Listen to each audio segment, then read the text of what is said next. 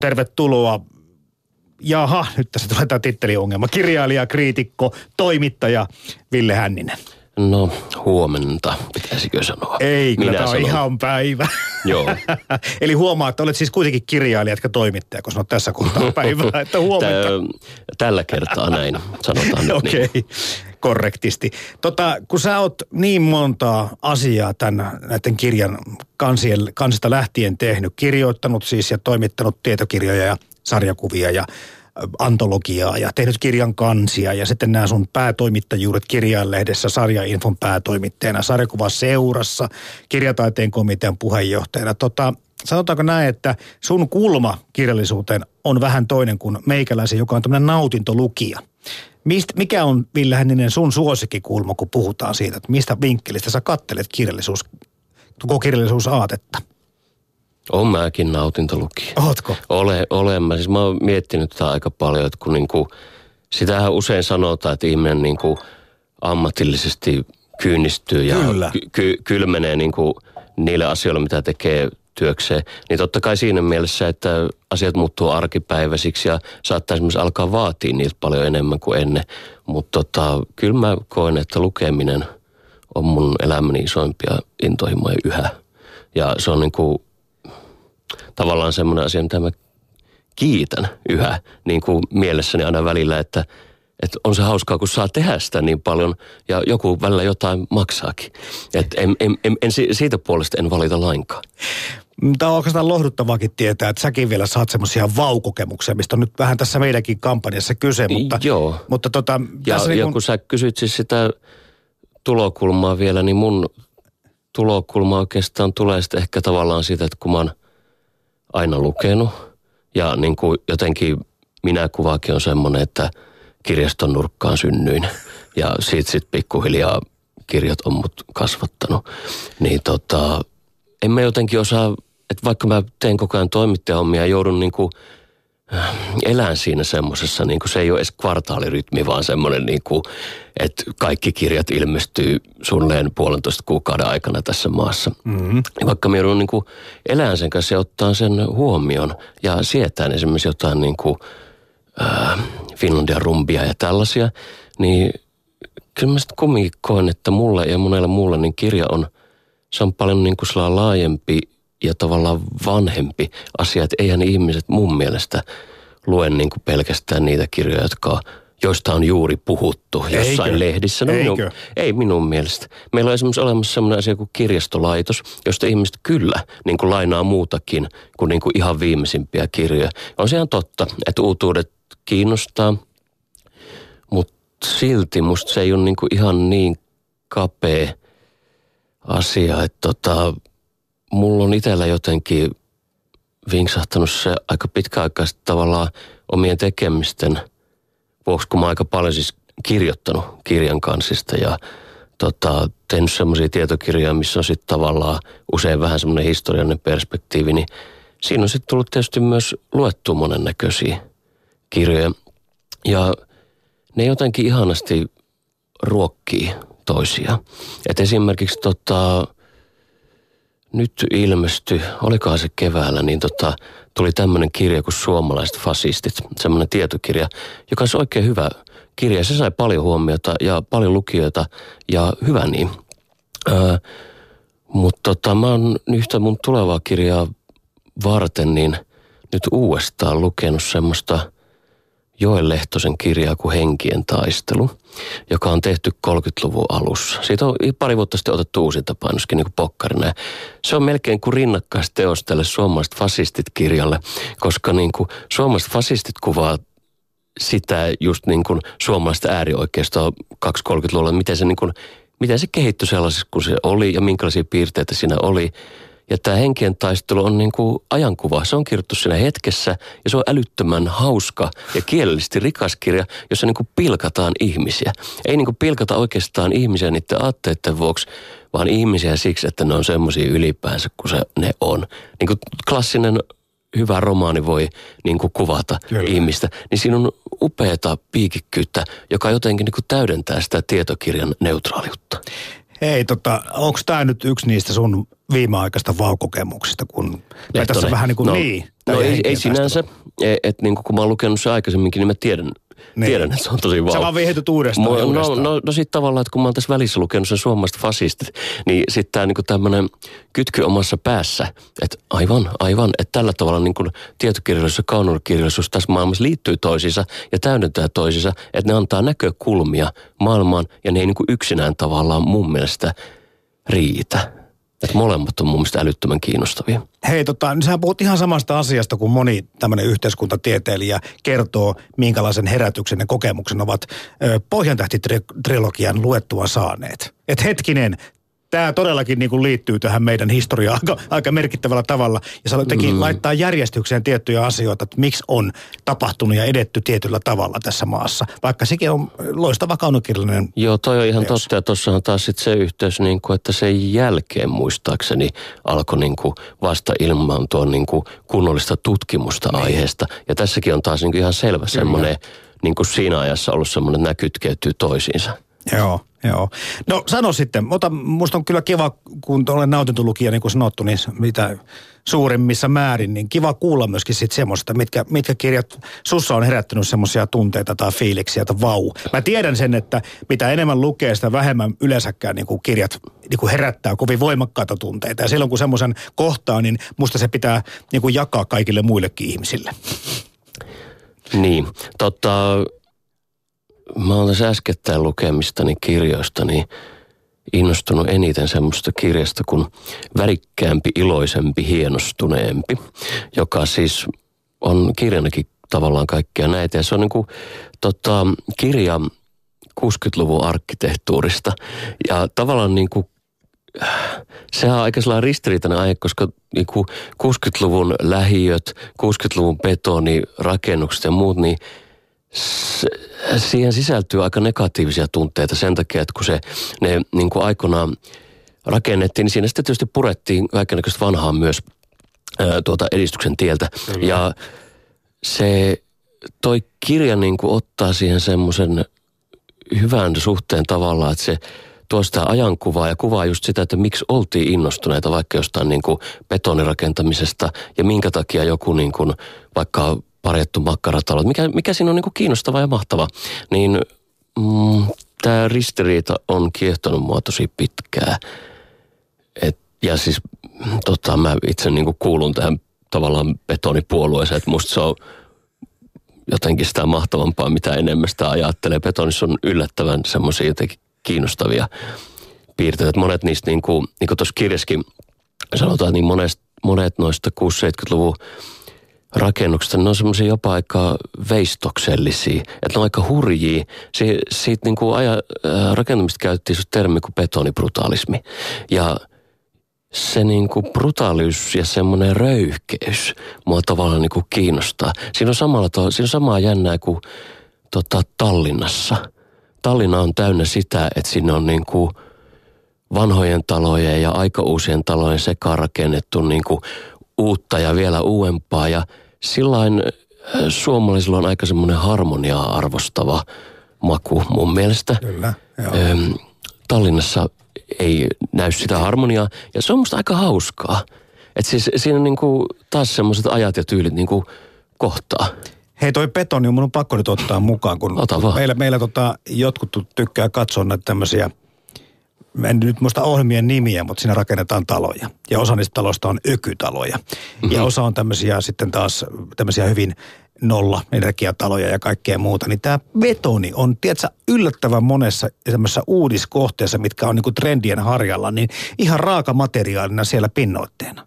Et, mm, et, mä, on varma. Kat, mä oon miettinyt kanssa, että mihin tämä nyt niinku liittyy, mutta onko tämä niinku kenties nyt taas niinku löytymässä uudelleen tämmöisten arvojen ö, arvostus? Vai Mulla on semmoinen käsitys, että se on pikkasen niin kuin, no se betonihan on tosi kätevä, että en mä tiedä liittyykö se siihen, mutta että niin kuin toi 6-70-luvun arkkitehtuuri, niin mulla on semmoinen käsitys, että se vähän on tulollaan ja nimenomaan siitä ollaan löytämässä näitä hienoja puolia myös. Joo, kiinnostava, miten tämä aika toistaa itseään. Myöskin, ja sitten se, mitä puolia sitä löytyy.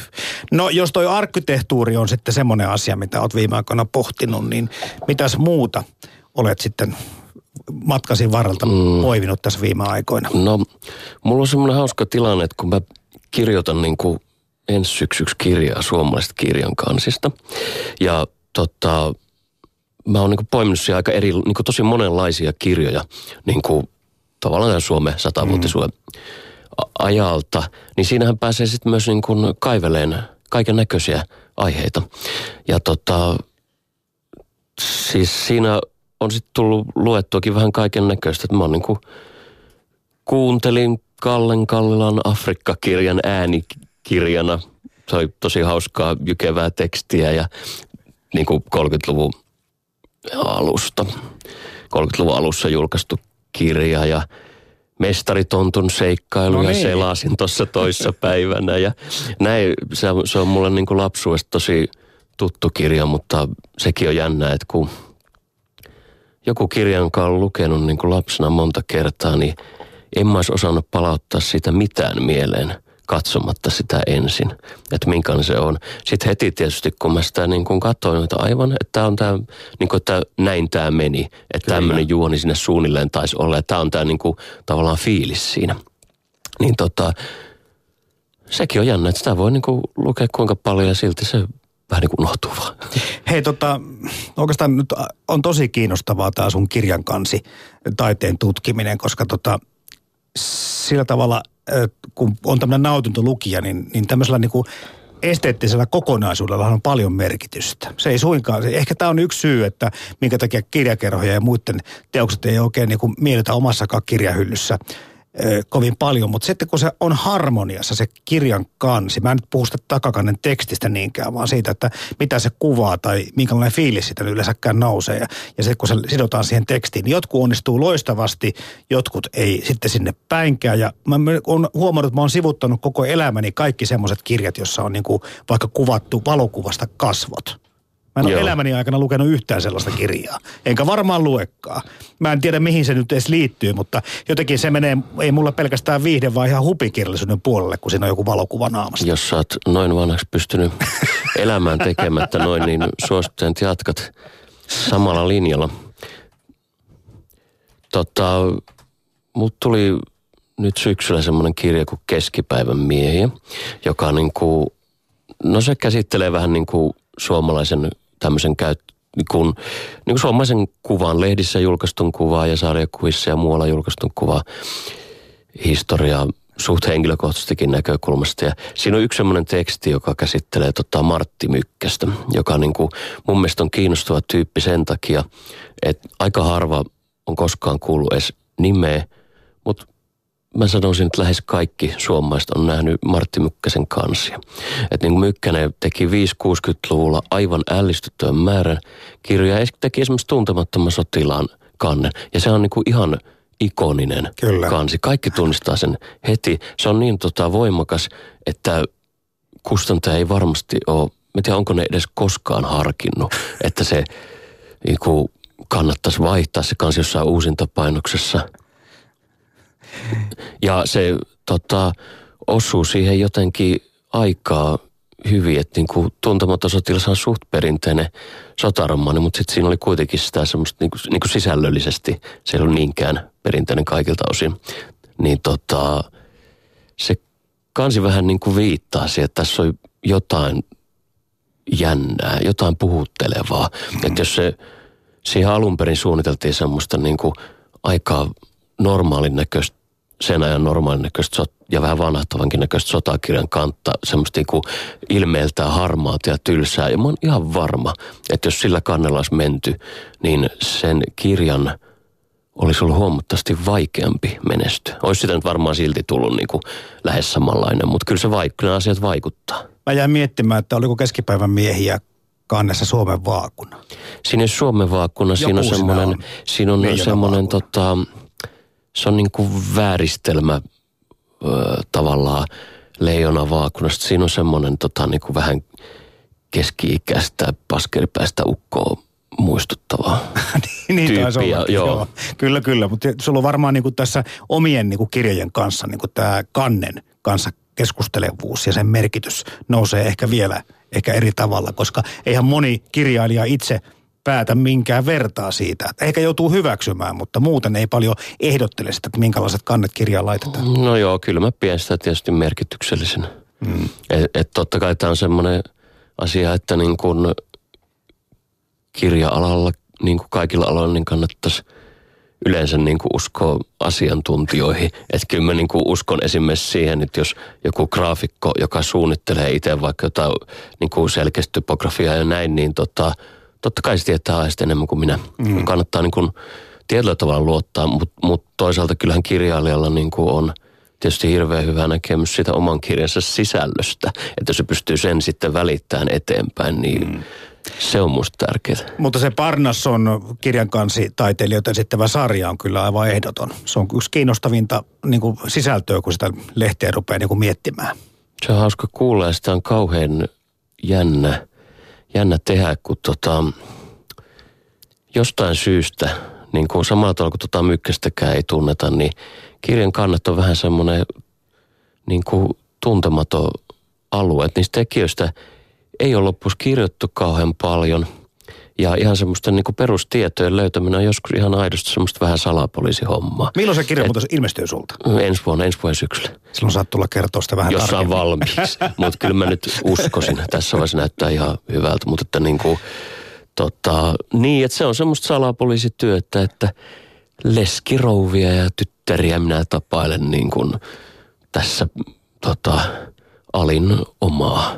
No, en kyllä itse muista milloin viimeksi, mutta sanotaanko, että se on aika tavallista, nimenomaan just kaivaa sukulaisia tai istuu jossain tota, arkistossa kelaa. Siis äm, mun suosikkitietokantani maailmassa on tota Fennika-tietokanta, joka on semmoinen, missä on, niin kuin, siinä on siis siinä on tota, suomenkielinen kirjallisuus ja se on tosi mielenkiintoinen asia, että mä oon tota, kollegani kanssa olemme vitsaille, tosin meillähän se ei tietenkään ole vitsi, me ollaan tosissaan, mutta me tiedetään, että niin ei ehkä maailmassa tapahdu, niin me ollaan vitsailtu, että kyllä pitäisi olla Fennika äpsi. Että olisi Totta. niin kätevää kuule, kun metrossa Kyllä. kaivelisi, että miten nämä 20-luvun viidekirjat. No äpsiä on ehkä vähän niin kuin turhemmillekin asioille tässä maailmassa tehty, että Väit- sen suhteen. No väittäisin toisaalta niin. Hei, tässä tämä, eletään tätä syksyä, kirjasyksyä, kuten tuossa kerroitkin, että valtaosa kirjoista ilmestyy niin kuin aika pienellä tämmöisellä aikaikkunalla ja, ja tämä meidän er, mediassakin aika paljon esiintynyt on näitä ehdokkaita ja, ja kaunokirjallisuus vähän niin kuin jyrää ylleen kaikki tai ympä, niin kuin yli kaikki muut kiinnostavuudessaan. Miten sä seuraat tätä, Ville Hänninen, tätä keskustelua tässä koko kirjallisuuden kentästä siitä, että mitä me arvotamme ja minkälaisia asioita nostamme esille? No siis kiinnostaa ne keskustelut mua semmoisella jollain niin kuin samalla tavalla kuin mua kiinnostaa vaikka jotkut myyntilistat. Niin kyllähän se on aidosti jännä, jos näkee vaikka jonkun ilmiön, että tässä nyt niin kuin tietynlaiset kirjat nousee.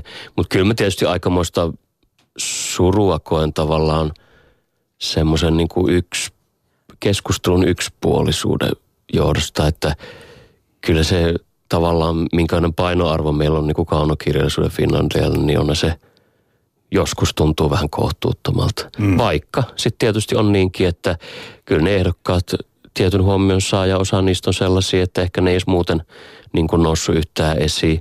Ja voittajakirjat on joskus sellaisia, että sittenpä ihmiset tulee lukeneeksi kirjoja, joita ne ei kyllä muuten olisi lukenut. Niin totta kai siinä on hyviä puolia. Mutta se, mistä me lähdettiin Ville liikkeelle, voitaisiin oikeastaan tulla takaisin siihen, koska, koska tota, kun tämmöinen viihdelukijakin joutuu miettimään aika paljon sitä omaa vastaanottamasta tilansa ja, ja jaksamistaan, niin, niin, niin kyllä mullakin niin kuin tälläkin hetkellä, kun mulla on se Knauskoodin viimeinen kutososa menossa siinä ja sitten on Juha Hurmetta, sitten siinä on Petri Tammista, mutta samaan aikaan meillä on myöskin Suomen majakat, Dumari eli Tuomari Nurmion elämänkerta ja sitten Suomen historia. Eli Mm. eikö se, se, se lukeminen sillä tavalla olekin niin kuin mahtavaa, että sä voit niin kuin ottaa sitä hyllystä tai, tai kirjastosta mistä vaan semmoisen kirjan, mikä sattuu sillä hetkellä huvittamaan. Ja nimenomaan pitäisi kuljettaakin rinnakkain tätä tämmöistä tietokirjallisuutta ja miksei historiallistakin kirjallisuutta näiden nykyisten rom, uusien romanien kanssa. Joo, kyllä se on kai se nyt elämässä ylipäänsä niin, että tota, eikö se ole jännempää, kuin vähän monenlaisesta on kiinnostunut ja monenlaiseen innostuu. Kyllä. Et, et kun aikaisemmin mä sitä arkkitehtuurikirjaa hehkutin, niin se on kyllä mulle aika viimeaikainen, sanotaanko viimeisen kymmenen vuoden intoimo, että kun tota, olen pikkuhiljaa heräämässä aiheeseen. Ja niin kuin luen sitten koko ajan enemmän. Ja jostain syystä tosiaan, nyt mä taas palaan tähän, mutta jostain syystä tosiaan nämä niin kuin betonirakennukset, joku niissä kiehtoo. Toi sun kirjavinkki pitää sitten laittaa meidän tuonne someenkin vielä ylös, että se, joka tästä nyt sitten yhtään kiinnostuu ja innostuu, niin saa käydä katsomassa itse, mistä on no, kyse. Ilman muuta varsinkin, kun mä oon nyt niin kuin lukenut sen ja aion kirjastoon palauttaa, niin tota... Eikä se ainut kappale ole. Ei niitä varmaan kyllä liikaa ole Niin, no siis niin. Kirjastojen hankintajärjestelmät, tai siis noin niin kuin helmetjärjestelmä, se on semmoinen niin kuin varaukset on tavallaan se, että kun nykyisin on niin helppo varata kirjoja esimerkiksi pääkaupunkiseudulla mistä vaan kirjastosta, niin seuraa se, että niitä hankitaan yhä vähemmän ja yhä harvempiin kirjoihin. Ja mä nyt en tiedä montako kirjaa on totakin hankittu, mutta mä toivoisin, että se olisi Suomen jokaisessa kirjastossa. Mm ja osta omaksi. Nettikaupatkin on olemassa, jos uutena uusia painoksia tuskiaan tuostakaan ihan äkkiä tullut. Hei, ne Instakisan voittajat on nyt valittu näistä kuvan lähettäjistä. Kiitos kaikille, mutta lisää toki mahtuu. Täällä on tämmöiset nimimerkit kuin 1971 Jaana, Virva Orre ja veli Paveli, jotka ovat sitten hauskuuttaneet meitä ilmeillään, kun lukevat suosikkikirjoja. Täällä on tota, tämmöistä Sidney Seldonia ja täällä on sitten vaikka mitä, mutta ehkä mä nyt no, mainitsen tuon veli Pavelin kirjan. Kaveri tuossa lukee kirjaa. Se tapahtuu, kun lepäät ja samallahan vetää sikeitä. Ihan hyvä oivallus. Lähettäkää lukuhaaste 2016 tunnisteella tai sitten at ylepuhe, tunniste ylepuhe Instagramiin kuvia, niin kyllä nämä tulee huomioiduksi ja palkituksi. Kirjailija, toimittaja, kriitikko Ville Hänninen, kiitos vinkkeistä, kiitos käynnistä ja nyt toivotaan, että tietokirjallisuuskin on vähintäänkin samalla tasolla kuin on ollut ja paremmallakin tulee huomioiduksi. Tämän toivossa.